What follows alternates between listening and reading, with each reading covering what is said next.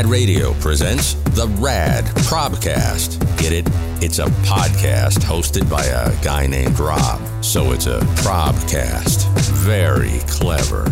And now, here's your host, a guy named Rob.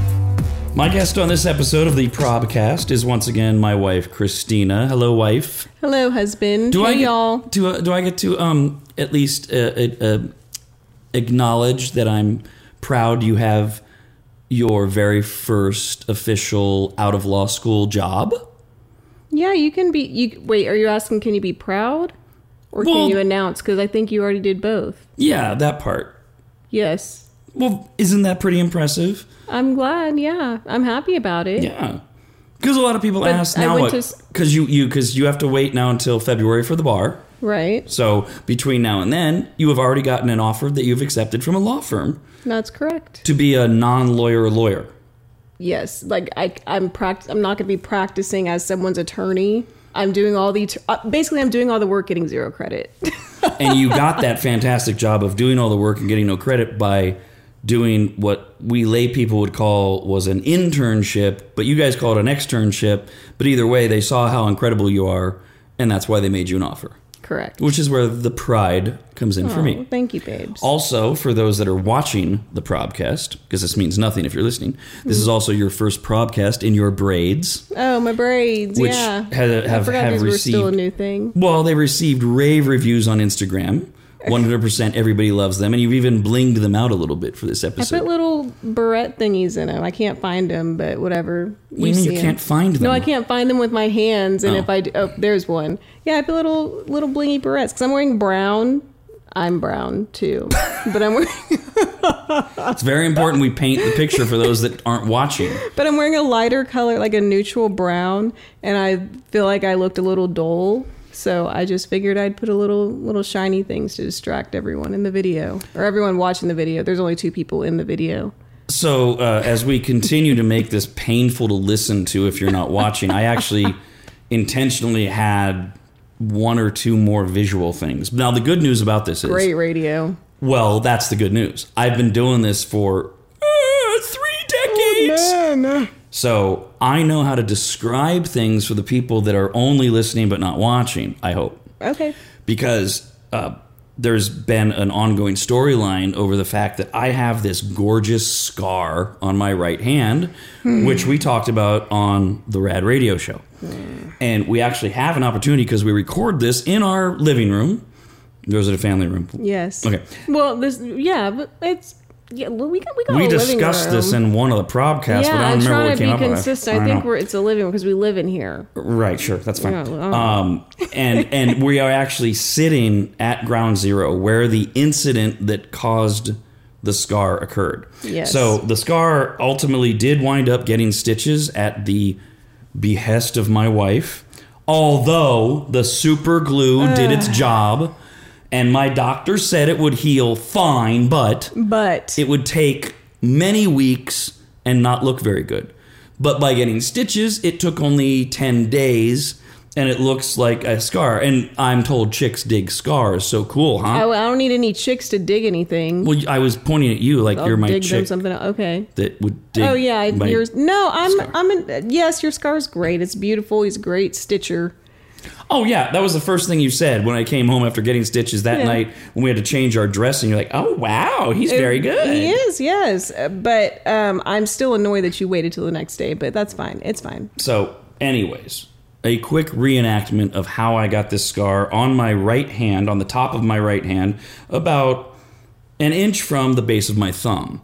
It occurred while Christina was at said intern externship um, towards the end of my evening while I was sitting on our sofa and I was playing fetch with our dogs on our sofa because we play house fetch with them. Now, here's the visual part that I'm going to show for those that are watching. For those of you that are listening, you're not going to hear much for a moment unless my wife happens to do play by play. Because what I'm going to do is I'm going to show the camera my scar, which is about, what, um, half an inch long. I think that's a full inch. Oh, well. Isn't an inch like that- your- That's why you love me then. Oh gosh. um, and then I'm going to actually also show the the underside of the sofa and explain after I show it what actually caused this whole thing to happen. So, Uh, okay. Well, sir, please be careful when you're explaining, meaning demonstrating for those watching the video. Don't do it again. It can't possibly happen. I can't go through all this. I, there's a lot of electric stuff in front of me that I can't bump, and I can't rescue you. I'm not going to put my hand where the injury occurred. okay. I mean, I am, but not in the way that it did. Okay. See, go ahead. Okay, We'll see. So, what I'll I'm going to ready do, to sacrifice my foot. what I'm going to do, and I hope my wife is going to use the broadcasting skills that she's learned from me to do a little play by play as I do it. I'm going to get up Get and I'm going to lift up my my sofa, which I'll explain what my sofa means after I sit back down. Okay. And and we're gonna we're gonna show and explain the very thing that caused the gash into my hand. Okay. And then I'm gonna sit back down. That's the plan. Got it? I got it, but I feel there's a lot of pressure. I'm nervous. Okay. That. Okay. Okay. Get up carefully. Okay. Ah, the microphones are moving. It's that thing. The micro. So if I sound funny, it's because Rob just tilted the whole couch up. For those of you listening um, on the app, and oh, there's the uh, what is that? The scar that's so beautifully stitched up, and now skin is healed over it. I don't know that they're listening on the app, by the way. The app, or on SoundCloud, or on all the various ways that you can listen. Wait, what's? Oh, I thought this was my microphone, so I was moving it. Why would your microphone not be pointing at you? No, because I was. I don't. It was closest to me. So right. anyway. So what I did was I show that uh, I have a reclining sofa. We have a reclining sofa, but I'm sitting. I'm sitting in my seat. So I had the leg rest up. When the leg rest is up, and I what I did was I lifted it up and I showed that of course there's mechanisms. Yes, and it's a, it's electric. You said right? Yeah. you t- okay, so yes, there's metal pieces, and some of them are some of them are dull, like a, a dull rounded pieces, and some of them have a little bit of a, a sharpness where if you were to touch it, you're not going to get cut. But what Well, happened? So here's the mm. problem. We have a sectional Yes. that likes to come unsectioned. It's a killer sectional. it- Yeah. we've learned to hate our sectional sofa mm-hmm. because it disconnects constantly. So instead of it being one giant solidified sofa, it becomes the only reason that I was able to just lift up the piece of the sofa that I'm sitting on is because it's disconnected again. Yep. And so I lifted up the seat that I'm sitting in and the what is this? The console. The, The, where you put your cups and you open the the thing to this- put yeah. the remotes inside. it's like a center console in a yeah, car. center console. and that is disconnected from where Christina's sitting, which is what the situation was on the night in question. And I was taking a ball mm-hmm. and I was throwing it to the dogs, and they were going to fetch it over by the front door, and then they would run back. Well, I threw it to Maestro, the German Shepherd, and he ran back. I had my footrest up, and he dropped the ball. And it rolled under my footrest. So I leaned forward to grab the ball, which was on the right side of my footrest. Well, as I leaned forward, because it's not connected to the sectional, the weight of me leaning forward caused it to lean forward. Think of a seesaw. Just envision a seesaw. And so, as my hand went under my footrest to grab the ball, oh God. and I leaned forward, the seesaw went down uh. and stabbed the top of my right hand. To which I said, Ow. And yeah, that's all you said. is, you've heard the recording. Yes, I'm so flabbergasted. But go ahead. I and and so I I grabbed the ball and then I pulled it out from under the footrest and my hand was covered in blood. And I think the next thing I said was, "Oh, that's not good." You said, "Oh, okay, okay, okay. That that's tissue. Okay, okay, or that's that's scar. T- you said something like that's tissue. Okay, and you just kept going. All right, so." First things first, and I hear him go into the bathroom. right. So, and, what first of all, doing. Christina knows all this because she went and played back our video cameras Mm-hmm. that pick up audio that are in the home. We don't have a video camera focused on this room, but we do have one close enough that you got the audio. Mm-hmm. And so you heard me then walk to the nearest bathroom, which is where I began running water on it and trying to immediately stop Mm. the bleeding because I, I was thinking this looks really bad. Yeah, you did. You said that. You said, "Oh, that's bad." Okay, and then you then you said that's tissue. Mm-hmm. Right, oh, because it was Oh, deep enough. it it looked like it looked like ground beef. I could see the ground beef under your skin. Like I could see what. Oh. Okay. Well, but it's also where that pressure, like if you think of your hand, where that pressure point between your pointer and your thumb is that fatty area, which I don't think that's fat. It's more like tissue. Yeah, and I, was know. more concerned not about a nerve muscle, or yeah, or a tendon. Worse. Yeah. So Yeah. I'm. He sends. Go ahead. You go ahead. What? I didn't want to. I didn't know the order of the story. Well, no. So I, I, I rinsed it off and I grabbed. Uh, uh, we have uh, napkins, like fancy napkins, in our guest bathroom They're here. called guest napkins. Whatever, to dumb. dry your hands, so you don't have to use paper towels or a gross reusable towel. So I use those to apply pressure, and I was actually surprised that it wasn't continuing to gush. And I was like, oh, okay, this is good. I don't have to figure out a way to get to the emergency room. I can handle this. So I applied the pressure. I walked to the other end of our, our house where the laundry room is. And that's where we, our utility room, whatever, we keep the crazy glue and also the band aids. And I was able to continue to apply pressure while grabbing the crazy glue and opening a band aid to the point where I was able to pull back the napkin tissue towel, Oh. apply the crazy glue, and immediately get a band aid on there. Oh. And Oh. and and you have to it's a real it's actually i described that incorrectly there at the end you have to wait the exact amount of time for the crazy glue to set so that when you put the band-aid on oh you Oh don't my crazy glue the gosh. band-aid onto your hand Did it burn No. when you? No. What? It didn't burn because no when you put the crazy glue in there. no i don't know if at that point some for, sort of Oh. hand shock had set in i'm not sure but no it didn't at all i was just thrilled mm. that i had i had triaged the situation to the point where if I was gonna have to wind up getting stitches, I didn't have to do it that night because this is like a weeknight But at that's what- six or six thirty. Germs come into play. And germs coming into play. I'd had a tetanus shot. I'm fine. Everything's fine, as evidenced by the fact that I'm here. So, that's my attempt at recreating the situation with some visual help. If you're actually watching Yeah. the Probcast, well, well, Yeah.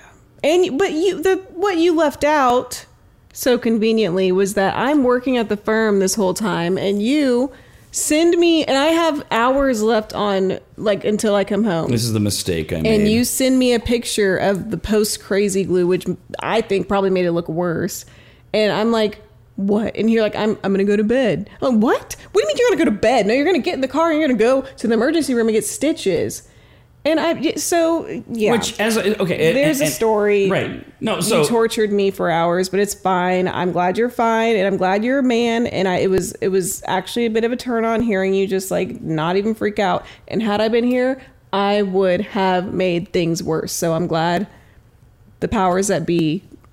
All true. Made things and happen My we did. point was, I never even should have texted you that it happened. I should have waited until the next morning because I knew I was going to have to reevaluate it the next morning. And when I did evaluate the next morning, despite your nagging notes that I needed to get stitches, I had already come to that conclusion in the morning when I woke up. Like, yeah, I need to go see my doctor. This doesn't look. But, but I should have just not sent you any of the pictures because it created all of that anxiety, and I understand why. Because it was had I gone to the emergency room, there would have been no show the next morning. It was already like six thirty. You get to the emergency room. I got to go through COVID testing. Blah blah blah. Oh, you have to do that just to get stitches? Yes, you have to do that to walk into the damn hospital. Okay, well, I mean, it was a lose lose on that end because I would have No. been annoyed if you didn't show me. It was a win-win I the way I have did it. So you know. You did everything right, but Whoa, whoa, I'm sorry, what? well, What? Okay. Next topic. Okay, next topic is the last visual, I promise. so, so as we sit here in our sofa, I just want to take my glass and I'm going to put it in our cup holder. Oh my gosh. And I want to know why when I put my glass in the cup holder, it doesn't fit straight. It leans. Because it used to be that when I put my glass in our cup holder in the sofa, it would just sit there perfectly and now no glass or cup that we have fits in our cup holder and that seems like it's wrong and I know there's been a change and I was wondering if you could explain yourself. I thought, well, okay. There was, there, I, I don't know what happened to the other, the original cup holders that came with the couch. I think like I took them out to wash them, and then one of the dogs like bit into one or something. You're blaming the dogs. Well, hold on. There was a chewed part where it was like there was like a dog bite in it. Like someone had grabbed it and thought it was a toy. And so, ow. And so, um, Ow, what? Sorry, my bracelet caught onto my braid and pulled my hair. Okay. sorry. Sorry. You were blaming the dogs, I believe. I was blaming the. You invited me here. I was blaming the dogs because of the hole, and so I just kept getting tired of it because it was ugly. And so I got. I went on Amazon. I I even measured these damn cup holders, but Amazon didn't Did tell you? me. Did you yes, know? I remember I had you measure it too. The Amazon didn't tell me that it had like a beveled bottom where there- it's just it's not flat, so it's we can't use the cup holders. Okay, that's a fair enough explanation. My follow up question to that is that was weeks ago. Why do we still have this issue? because I don't trust buying any cup holders anymore. And I'm trying to. I thought I kept the old ones, and I don't know where they are. Okay. So, the main reason that I'll I. on that. Would you say I invited you here You invited to me. our home in our family I'm the room, talent. living room? Sorry, You're treating your talent a little bit subpar, sir. was because we've actually had. This is where the kind of like um, I hope not, but potentially the fun gets sucked out of this podcast. But we've had a lot of people actually write in and ask for your input on this, which is Afghanistan.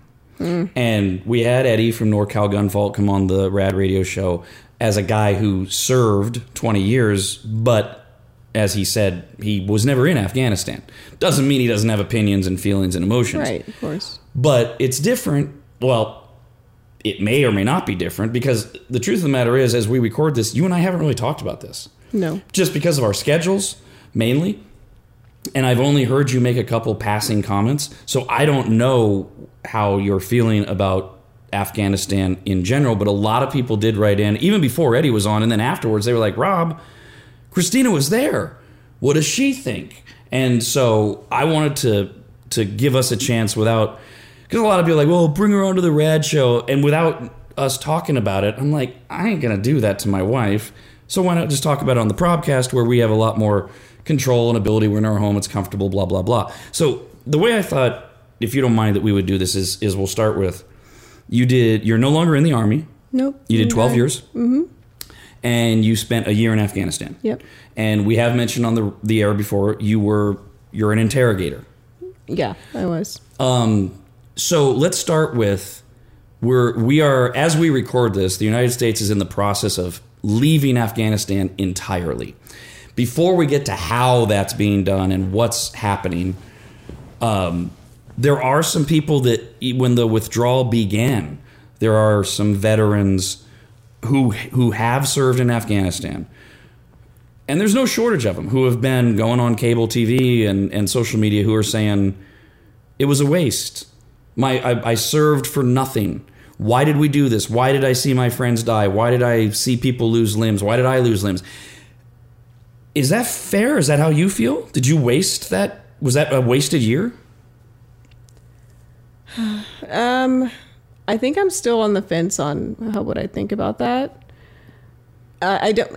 No year, no time in general to me is a waste. That's how I just how I see it. It makes who you are, all of that. But when it comes to the extreme sacrifices that a lot of soldiers made, a lot of people in the military made, um, contractors as well, just anyone who went over there for the cause, it it is jarring to me that a lot of people are going to have lifelong effects of that, and it, it A lot of people, um, U.S. military soldiers, or you mean a lot of people like also the Afghanis and everything else, or the Afghans. So no, I'm not talking about the Afghans, but Was I'm sure they wrong? will. Afghani is their currency, Oh. but it's a common mistake.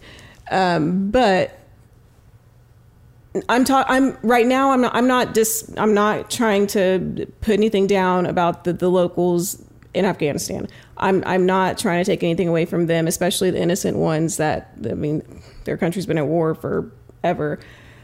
I, right now, I'm just exclusively talking about those that went over um, for the cause on the U.S. side. Uh, I, I, and I struggle to say that it was a waste, just because we learned a lot. We lost a lot, though, and a lot of people lost everything. They lost family members. Soldiers lost their lives. And I'm sorry, I keep saying soldiers. I was army, so we say soldiers. All U.S. forces anyone who who who died in combat gave the ultimate sacrifice and I can only imagine what their family feels like when they when they see these things, when they see that uh, what's going on right now. So I'm doing this from memory, but I know I'm close. Give or take, 3,500 died, but 20,000 were maimed, or uh, I forget the other term for not just losing limbs, but injured to the point where they're on disability for the rest. Right. Which, not to discount the 3,500, but those are 20,000 ish people whose lives were irrevocably changed. And the argument that I've heard made by those who say it was a waste was things like, you know, why did I give up my leg? Why did I lose my leg? Because essentially, we are now, Afghanistan now is exactly the same as it was when we went there 20 years ago. The Taliban is back in charge. We already know that this Taliban is not a new Taliban, which was their marketing technique for about 48 hours. We already know that that's not true. Um, so we had actually let's just start there. That's that's the, been the big arguing point is that what did we do? Now, there's some counter arguments to that. You've already brought up some. Another was, well, there hasn't been a major terrorist attack, certainly not on the level of 9/11 for 20 years. So we we delayed or prevented that. Eventually we'll have to get to talking about, well, yeah, but does that just mean another one's inevitable? But Yeah. I mean, I found it really difficult to swallow the idea that you or anyone else wasted that time, that it was service for nothing. But I'm I'm a civilian. I have no I have no concept. Yeah, and I mean, and it's such a, a double edged sword because even so for those soldier for for those that are saying that it was a waste, it a lot of people died, were maimed, were it, horrible things happened because people were protecting their brothers and sisters in arms, and that's not a waste. Trying to protect your brothers and sisters in arms.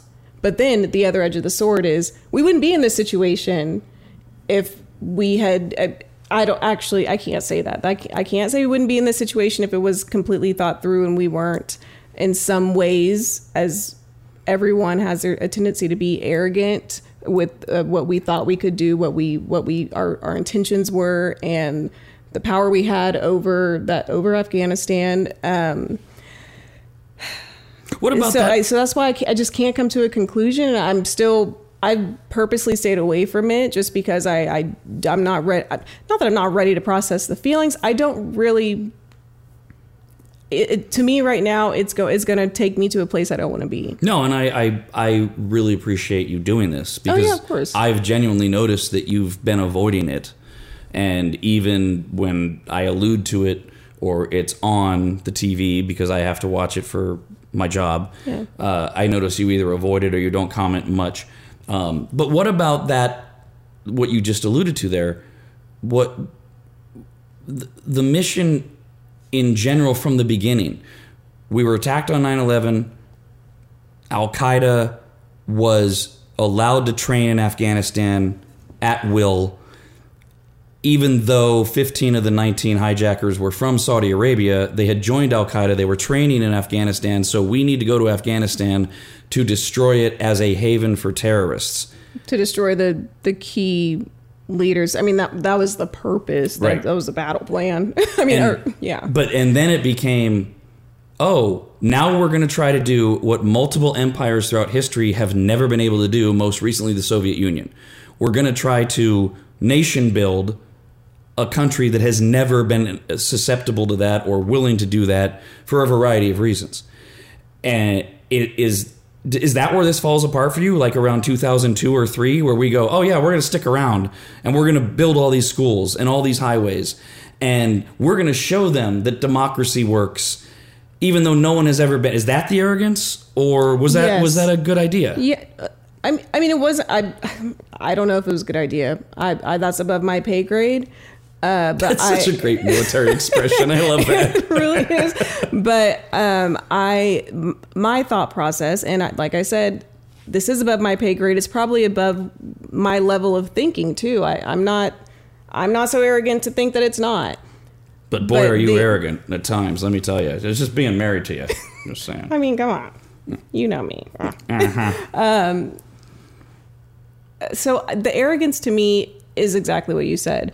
Going into this country, having this, com- I wouldn't say, well, okay, let's just speak in broad terms so I can stop giving disclaimers. Having this complete resistance to our presence, um, this complete pre- uh, resistance to our our trying to tell a country you need look at us we're great we're trying to tell you we're trying to show you what we have we're trying to we're, we want you to do how we're doing it and i'll even um i'll lower it down or make I'll break it down to the point of like a, an experience that a lot of people probably have. Your parents they do they go through life they raise you and th- when you are an adult in their position and you're making decisions that they may find questionable because they didn't do it that way, they're thinking, oh, no, no, no, you have to do it the way I did it for it to, to work. I'm not saying that Afghanistan got their shit together. Obviously not. Obviously not. But the arrogance is that we thought we, we could just go in there and be like, hey, y'all, we're here. Let's go ahead. Y'all assimilate to us versus you, us. I mean, we're not going to assimilate to them, but you know what I mean. Uh, do does that make sense? Oh, yeah. Does it make sense? Okay. Because I feel like I'm talking in circles because I have not sat down with myself to think about this topic. No, but I think that, that that rawness is what is most compelling about this. Because the truth of the matter is, from talking to you, you actually enjoyed your time in Afghanistan. I did. I enjoyed the learning experience and just the experience in general because by the nature of my job, I had to immerse myself into um, their culture in one way, shape, or form. Not it, it just to, I had to learn how to get close to, quote unquote, close to the person sitting in front of me that wanted to kill me and my brothers and sisters in arms just a day ago when they were captured. Well, and you, And- what what what I've heard you, what I've taken away from talking to you is that you have a real F affinity for the culture. I mean, you've told me some pretty impressive stories about the people and the culture, and I you get pretty. I don't know if defensive is the word, but maybe protective when people speak in broad strokes about the people of Afghanistan. Yeah, and I think a lot of that comes from my work with like a lot of the interpreters because I had obviously I don't speak the language, so I had to use an interpreter in my line of work. And in my line of work, just to continue on what I was what I was mentioning, it's a very uh, intimate setting where I'm sitting this close, if not closer, and we're probably we probably have our hands in the same like meal that we're sharing together while we're talking. Is there? And- are you armed? Is there someone No, armed in the room I'm in there. you? I'm in there. With, no, there there are MPs outside of it, outside where it's like a whatever. I guess Do they have a, is a see-through mirror? Do, do they are they watching? I mean, what if he just starts there, choking there are, you? There are ways to see things. Okay. There are ways to see. So I'm sitting there. I'm completely vulnerable, and I mean, most people, if you're even if you're not watching the video version of this, you know I'm not a large woman. I'm not like a. I'm not this big strong. I'm strong, but you know what I mean. I'm small. And it's, it looks easy to take me over. so, um, having an interpreter there, they're like they're your teammate, and they teach you a lot because they they see and hear everything you're doing, and they they talk to you outside of it and say, hey, well, here's how the culture works in this way or that way, and don't have me quote anything because it's been a while and my brain's just hmm. whatever today. so are there, there's three people in the room: you, the interpreter, and the And person being the person interrogated. I'm speaking to. Yes, yes. And so you develop that bond with your interpreters, where it's like I trust you, they trust me. Um, I know a lot of people will have things to say. Otherwise, I understand. The ones that I worked with, they taught me a lot, and they made sure because of the nature of my job that I was aware of these things, so that I could kind of I could understand because once you understand something, it's easier to use it to your advantage. so not all interrogations are putting people under a hot lamp and or going to the most extreme examples of waterboarding or something less than that. It's actually as you describe it, getting closer to the person and gaining their trust. Is that what we're doing? Yes. Yeah. I, I mean, I would say 95% of all of my interrogations, and I did hundreds of them, were they because I 95% of my successful ones, and I have had hundreds of them, there's arrogance, came from me gaining their trust and them just wanting to sit and talk with me. Whether it's because I'm I'm on the fringe because I'm I'm this I'm a black woman in Afghanistan, they they're not used to that and whatever. I Did I that make you adva- more and- or less uh, acceptable because your skin is darker, or is that a completely ignorant question? in my in my experience it I don't know about this if it was because my skin was darker. I think there's just not a lot of black people. There's not black people in Afghanistan uh, by the norm, but but they are all people of color by our definition. yes. by, by an American definition. So my, my question was, and that's why I asked it was ignorant, did they view you more friendly because, oh, hey, she looks a little bit more like my hue? I don't think it was that. None of that's playing into Yeah, it. Yeah, I don't think so. I, I, I, I, I'm not in their head, but I don't think so. But what I was, what I would say is 95% of the successful interrogations that I experienced and I did were from them trusting me because I treated them like a human being. I wanted to get to know them because, spoiler alert, I get to know you. You tell me more secrets. You tell me more things about you, and I can use it against you, and you won't even know it. So it's these little things like if you've ever manipulated a friend, you can be an interrogator. I mean, that's just that's the nature of the way that it worked for me, I guess. And quick reminder, those of you listening and watching, I'm married to that. um, did did you, other than the obvious setting which you're trained for, did you ever have, without necessarily describing it, a, a really scary incident, a moment in those in what you're describing that became Yeah, I I've had um, a couple. One is I can look back now and laugh laugh about it because it was it in the moment. I, I'll just tell the story, but I can look back and laugh now. But I had this very very large detainee, per, uh, the person I'm speaking to. Very, he was extremely tall. Um, just huge, NFL like big. okay, so like people we know, like Dawn's husband Gary or our friend Tony, bigger. Tony, Tony, Tony, and, so a, and a little 6'4", bit bigger, Six Uh, four, like three hundred, maybe six six. Big, big guy. NFL linebacker, like you said. Okay, and um, beard, yes, all that. Yes, yeah, yeah, The whole look. Okay. the whole, yeah, everything. Sheesh. Um, And, and you're five four, six. I'm five five on a good day. Yeah. Okay. so he he loved chatting with me or this person loved chatting with me and we i would we would sit and we would have a meal together and we just talk to for his not to his knowledge we just talk and um he started developing feelings for me or he, he started saying he was having these dreams or whatever that we were getting married or something whatever i'm gonna go with it um, so I'm just like, oh, okay, well, that's I, you always still want to set those boundaries because you're like, okay, that's not what's happening here. Just make sure you know.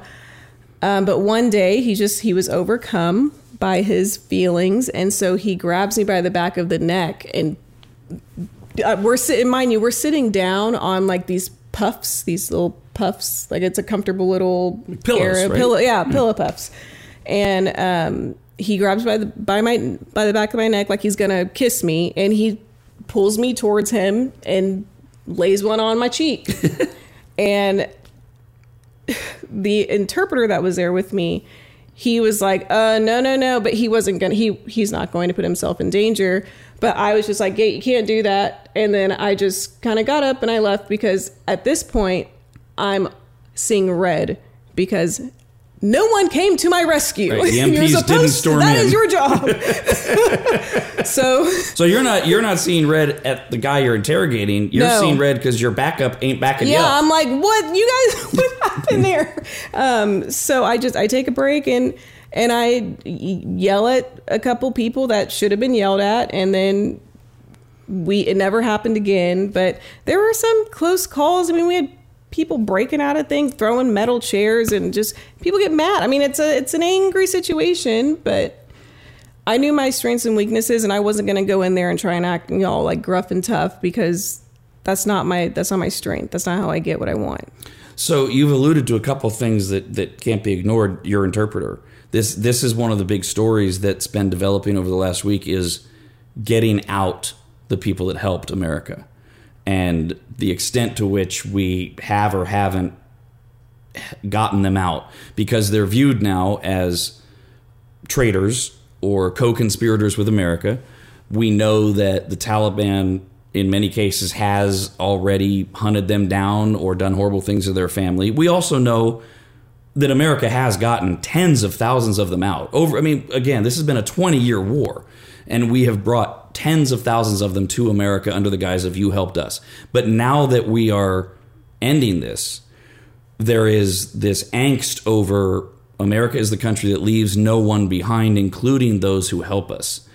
So, what is the what is the response, the emotional reaction, whatever that you have of the idea that maybe I don't know if you know where your interpreter is, but your interpreter or anyone else who wants to get out, not being gotten out by America.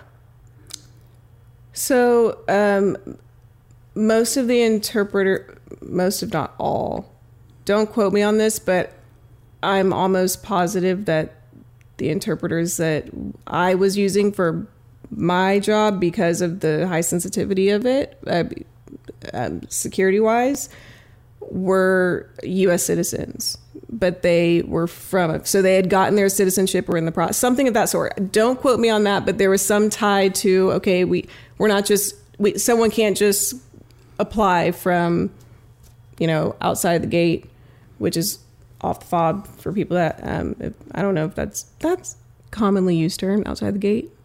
Okay, never I mind. I don't think so. All right. Well, someone can't just be like, "Hey, I want to come be an interpreter," and there's a heavy vetting process. And I believe for my position specifically, so if people red pin me, whatever, sorry, but they had to have some sort of tie to the United States, whether it was citizenship or not. Um, but my my reaction to just the general idea of some interpreters that did help us, or just anyone, any natives that helped us and they were left behind, is that that's really tricky because you never know. I mean, a lot of times people are doing things just to support their families.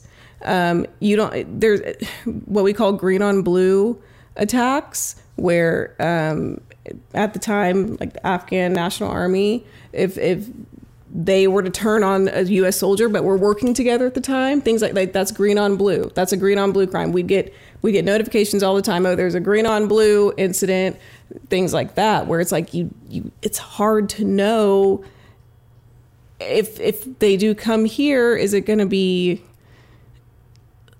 Are, are they going to want to be here or you know what i mean are they still on our team but i'm not saying that for all interpreters at all in any way shape or form i'm saying it's a very very hard situation that I am lucky that I don't have to make a decision on. So it's not as simple as the black and white you helped us come over. that a lot of people are making it sound like. And I, I know It a lot of people be. are doing it for political reasons to uh, to bring down the current administration. If we take them out of it, there are also a lot of, for example, veterans who would be of the political party of the current president, Democrats, who are saying we need to bring back everyone who was an interpreter who helped us. But you're saying even in that case, take the politics out of it. It's still there's still a gray area. It's not that it's, simple. It's so great. It's so great. Like I I don't even I could argue both sides of it.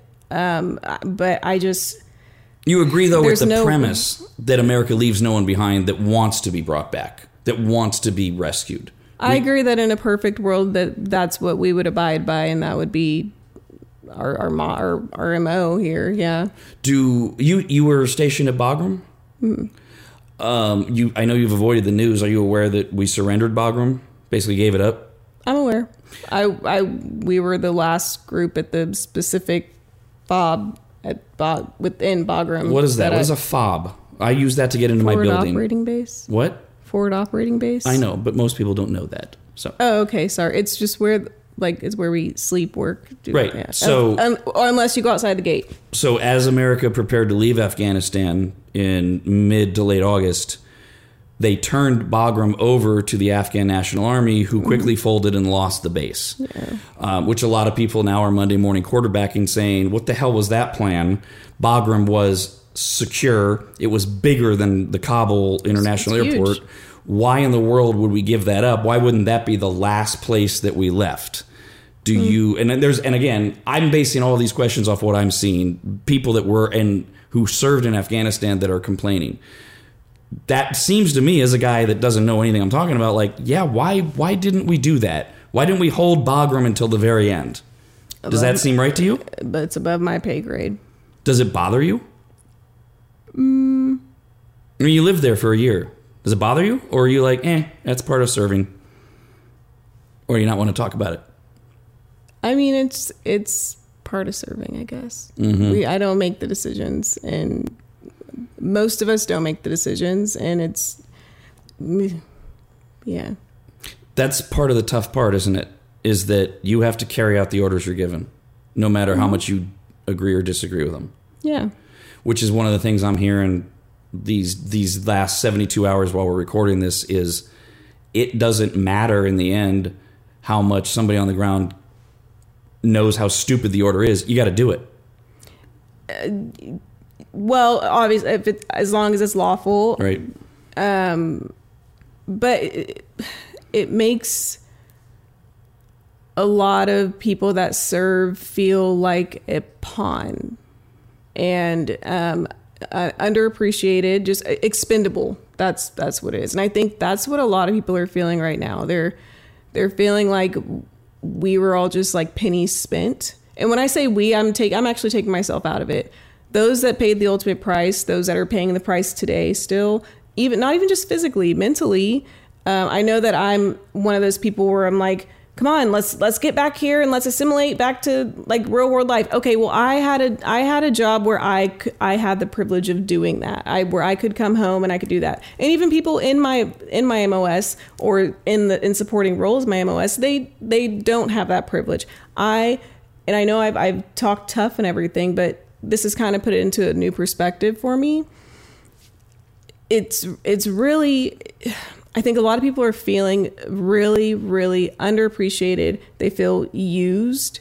Um, family members probably feel like you you took the most important thing away from me for something that you don't even have. You look at it. It wasn't even important to you, but you thought that my my son, my father, my husband, my wife, my daughter, whatever was my mom, my dad was worth was one of the many that were worth this what I'm looking at right now. This chaos this freaking chaos. And so I think that's the anger that a lot of people are feeling. And I just I hurt so much for the families because it sucks. And that's the understatement of the century.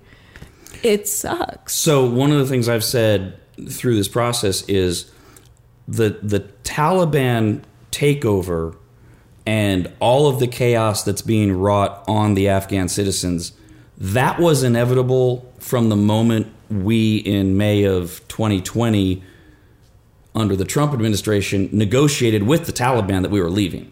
What wasn't inevitable in my opinion, this is what I've said, is the way in which it has unfolded. In other words, the minute America was gone, and and that was the plan under the Trump administration. We're leaving. We're not leaving anyone behind in terms of we're not leaving a force at all. Hmm. The minute every soldier from America was gone, the Taliban was going to take the country over, lickety split, and they were going to begin to re-torture citizens that they wanted to torture. That part was inevitable. What wasn't was what we have been living since mid August when we gave up Bagram, literally ceding any type of leverage that we had, and allowed the Taliban to take over while we're still there, trying to get literally hundreds of thousands of citizens and foreign nationals that helped us. The, what are they? SVIs, I think they're called. Um, strategic visa. I forget what that. I, I, I'm having a brain fart on that one, but those would be like the interpreters and things like that. Yeah. So we've got 5,000 troops trying to get 250,000 total people out of the country with no base. And none of that part needed to happen, which I think is, this, again, this is all my opinion. This is what's infuriating so many of us. is we knew leaving was going to cause the women and, and girls of Afghanistan to go back to the Stone Ages. Those of us who pay attention. We knew the Taliban was going to take over. We knew that meant Al Qaeda was going to be back in, in Afghanistan. But we didn't know that we were going to start losing dozens of American soldiers because of the stupid, chaotic way we left. That seems to be what's really rubbing a, a lot of us the wrong way. Yeah, see, it, from the way you're explaining it, it sounds very careless. And again, above my pay grade. Why those decisions were made, I don't know. Um, but it looks to people that are angry and even people that aren't angry, it, it, it appears careless and it just feeds into that, okay, well, we're all expendable um, theory, which is very, it's disheartening. There's this overwhelming on both all political sides, Democrat, Republican, Independent, overwhelming majority of people say we need to be out of Afghanistan. Does that it, does that then is this just a never ending thing? Is this just part of America's always at risk? It's always a target, and now Afghanistan's going to become what it was a haven for terrorists, and we just all need to sit around and wait for the next 9-11? This isn't a military question; it's a you as a citizen question. Is this just what it is? Yeah, I don't, I don't know. I mean, I, I, I feel like that's kind of where we're at. Protect ourselves and just do our best to not let another 9/11 happen. And Which that's intelligence community stuff, right? it is. Do you? uh, One of the things I've thought of watching the coverage was when you see Taliban spokespeople, um, people that identify by name, or or they're just on camera. Because one of the things the Taliban did is they marched from Kandahar into Kabul. Was they they released all the prisoners, all the prisoners that had been put in jail by the United States, the Afghan army. They released them all, and I wonder how would you react if you saw a face that you interrogated. Hmm. No, I thought about that. You have or haven't? I have. Uh, I, I uh, mm. You don't know till you feel it. I I how would I feel? How would I feel? Would you recognize them? I would recognize many of them. Yes, I would recognize many, many, many, many of them because it's not like you meet with them once. A lot of I've I've had several of them where I met with them from the first day I got in the booth to the day we said, okay, well we're not we're not doing these anymore because the it was part of the beginning stages of the handover. Um, You ha- you hand them over then to somebody else. No, no, the beginning stages of us shutting down and, and handing over the facility I was working in. Um, uh.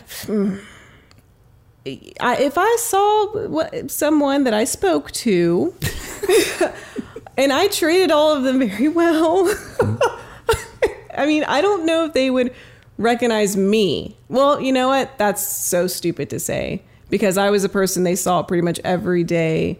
And so Well, no, but how I don't know how I would feel. because the way I view it is, I mean, they this Mm. is what they do. They're committed to this. They've waited twenty years to for now. Yeah. And so I think, like, what I think to myself is, okay, because you were there in 2013. 13, 14. Okay.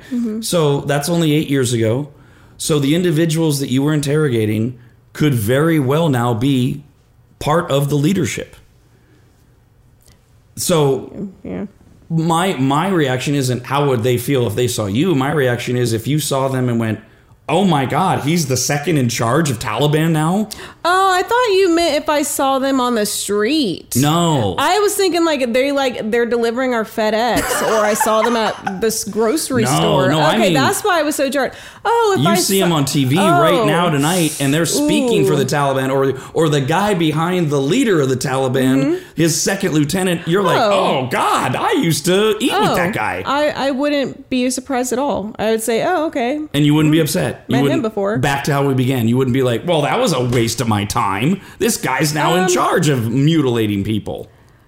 I don't. Uh, I think I've already kind of taken that thought out of my head with the minute I left and because like I said, we I was in the begin I was there during the beginning stages of us handing over the specific facility that I was working in. And so that meant we were getting rid of our stuff and everything and then we're we were literally just saying, "Okay, it's like we're moving out. This is where you're, we, the United States, is handing over control to the Afghan National we Army. we specifically we and I- when I say we, I'm I'm not going to identify where I was work where on Bagra, the facility I was working at. Most service members, if they have been to Afghanistan, they already know. Um, when we hit that little bubble, that bubble, because we were a, like we were an outpost. Okay, so that little bubble when we handed that facility over, like it, like we hand over our house. That's what I'm saying. So that that was a, a minor thing. I mean, it wasn't minor, but it was a, a minor situation. Again, above my pay grade. Did what I was told. Whatever. Um, uh, but when we were doing that, it's like, okay, well, we're done here, and we're passing it on to them, and we don't know what's going to happen. Whatever happens, happens. whatever happens happens and because that time frame does coincide with the larger operational change of the United States no longer became I forget what the exact term is we were no longer the primary military force. Right. 2014 somewhere in 2014 is when the United States was no longer technically I, I yes. whatever not at war because we never declare war because we don't do that anymore because you know constitution doesn't matter. But the, the last seven years we've been in an advisory role. Mm-hmm. uh, uh, so that timeline all fits in to, to that understanding without talking about your specific um, job. So if you were still in the army there's no reason to believe you would be part of what what has been happening the last few weeks. Or is there? I don't think so. I like like would I be deployed? Yeah. Um, Specifically related to Afghanistan. I don't I mean that's hard to say without saying too much No, I understand, but because because it it that was one of the first thoughts I had as your husband was, thank God she's not active. Yeah, I- because she could, and if it wasn't because of this, every event creates another possible opportunity where you would be deployed, whether it was Afghanistan or because of the uncertainty that this situation creates, you're needed elsewhere. Yeah, I mean, I, I think the the broad answer is you always need intel. Where when we're wherever you are, wherever we are, we always need intel. Excuse me. Uh, hopefully, that didn't come through. Um, Your burp. I had a little bit of a throat burp. it's from my tea, but we always need intel. And even though I was, I went there on an interrogation mission, and my role is an interrogator, or my MOS was interrogator, human human um, intelligence collector. Excuse me, sorry, brains farting. I've already went into civilian mode. there are a lot of other facets of the job that don't involve interrogations that I could easily see people would be over there for. Yes, intel's always good. You have to have intel to know how to move. Right? You need a, you need the brain. Not saying that people outside of the intel or the brain. I'm just using the analogy. I don't want fellow grunts out there to be getting mad at me.